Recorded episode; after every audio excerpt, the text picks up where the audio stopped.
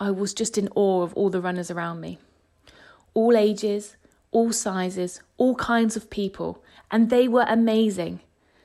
And then I thought to myself, if they were amazing, then surely that meant I was amazing too.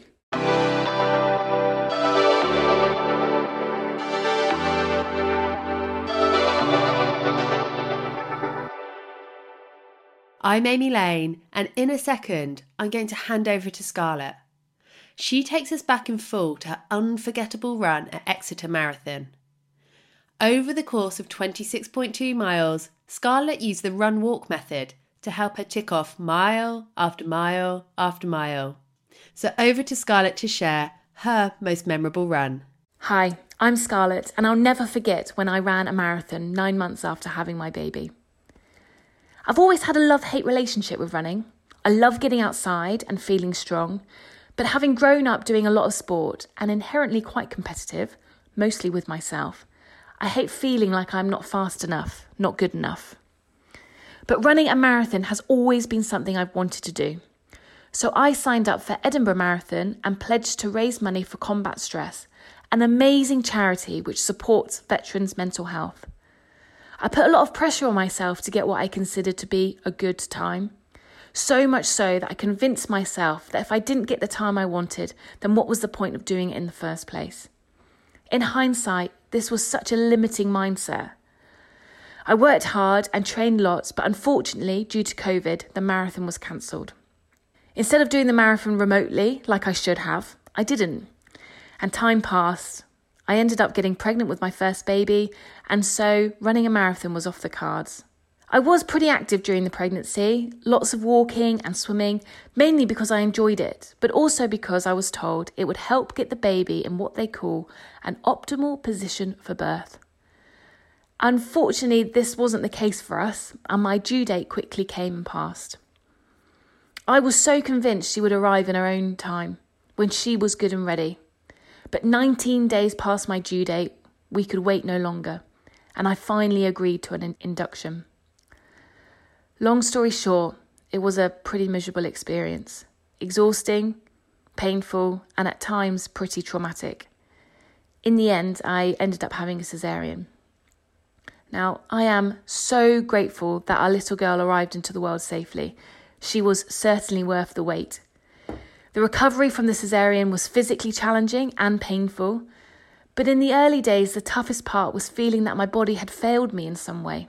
It seems silly to say that now, but in those early days, I really felt like my body had failed, not able to do what I felt it should have. Having raised money for combat stress, the marathon was still hanging over me, and I knew I wouldn't have time to train once I was back at work, so I decided I needed to get it done. At six months postpartum, I entered Exeter Marathon, giving myself three months to train.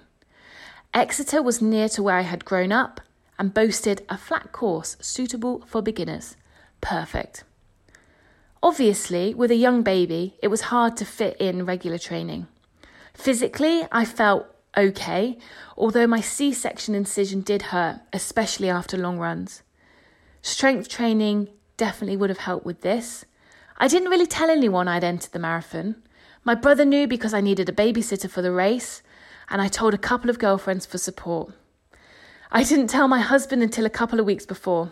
I think if I'm really honest with myself, this was because I couldn't stomach failing to do another marathon I had made a commitment to do.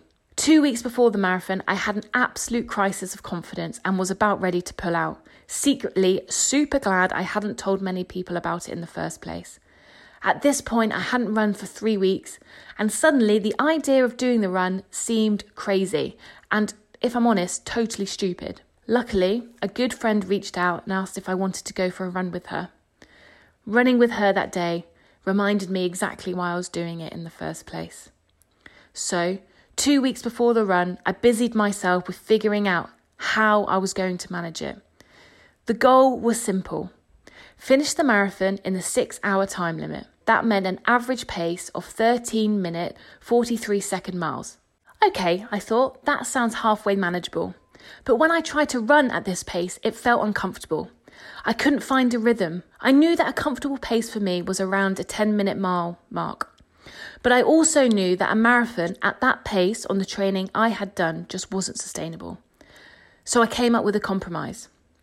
What if I ran four minutes at a comfortable pace and then walked a minute? I'd already done walk running with Couch to 5k, so it seemed like a sensible plan. Suddenly, the goal seemed a little more manageable. The marathon is two loops of 13 miles using the canal and footpaths. I think about 300 people were entered, which did nothing to calm my nerves on the morning when I arrived. The sun was shining and the atmosphere was lovely, but I couldn't help but think, really unhelpfully, God, everyone looks like they're going to be faster than me. I reminded myself of the plan four minutes running, one minute walking, just get round. Jo Pavey started the race with some encouraging words, and suddenly we were off. I started my watch and settled in at the back of the runners. Supporters and spectators shouted words of encouragement, and it wasn't long before the first four minutes were up. I looked around. People were still watching, and I thought, I don't want to walk with people watching me so close to the star. So I carried on running. And I am so glad at this point I had a really strong word with myself. Already, at only four minutes in, I was letting my ego and pride lead the run. This challenge just wasn't about that. I berated myself for being so ridiculous and reminded myself that it doesn't matter what anyone else is doing, just do your own thing. I committed to walking at the end of the next four minutes. Four minutes run, one minute walk, over and over and over. Initially, the miles passed slowly, but then six miles were done, then 10 miles, and then I had finished the first 13 mile lap. The run walk was working. The only downside of this method was that there was no one to run with. I would slowly overtake someone on the run, only for them to plod past me on my minute of walking. But when I looked around, I was just in awe of all the runners around me. All ages, all sizes, all kinds of people, and they were amazing. And then I thought to myself, if they were amazing, then surely that meant I was amazing too. And suddenly I started to soak it all in and enjoy. At mile 23, I saw my family. They were all cheering me on, and it was a massive boost. But as I left them for the final three miles, the real fight for the finish began. Tired, heavy legs complained, and all I could keep repeating was just keep going forward. Keep going. Keep going. Slowly, the finish was in sight. Seeing my little girl in the arms of my husband as I approached the finish line was a feeling like no other. I had done it. I was exhausted, elated, proud, but mostly relieved it was done. I can officially say I am a marathoner. I finished in a time that the person I was before I had a baby would have been embarrassed by. Of course, there isn't such a thing as an embarrassing marathon time. In fact, it's the least interesting thing about the run. There are so many things this run has taught me. I've learnt that the conditions don't need to be perfect to achieve big things, and the hardest thing is putting yourself out there and embracing the vulnerability you feel when saying, I'm going to give it a go. I don't think I'm alone in saying we can be so incredibly cruel when we talk about our bodies. Criticise what they look like, what they can and can't do. Obsessively compare about what we do and don't have. When we got home after the run and I sat sore and tired feeding my little girl, for the first time I let go of those feelings of failure I had been harbouring about my body's refusal to go into labour. It also felt good to be reminded that my body could do hard things beyond growing, birthing, and feeding a baby.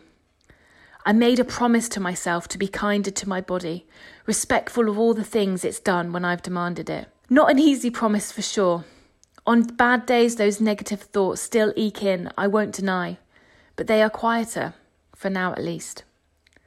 I think most people who do a marathon say the actual doing of the marathon is only one small part of the journey, and I couldn't agree more. I'm Scarlett, and that was my most memorable run. Thank you, Scarlett, for taking us back to that run, and to you guys for listening. I hope today's share has given you all some food for thought, and perhaps will inspire you to enjoy a breather during your own runs, or maybe go a little bit further by putting in some walking breaks. If you've got a story to share, do slide into my DMs. I'm wellness underscore ed on Instagram. And postpartum mamas. it's wise to have a once over with a health professional before starting a new workout plan, and do follow a progressive return to exercise.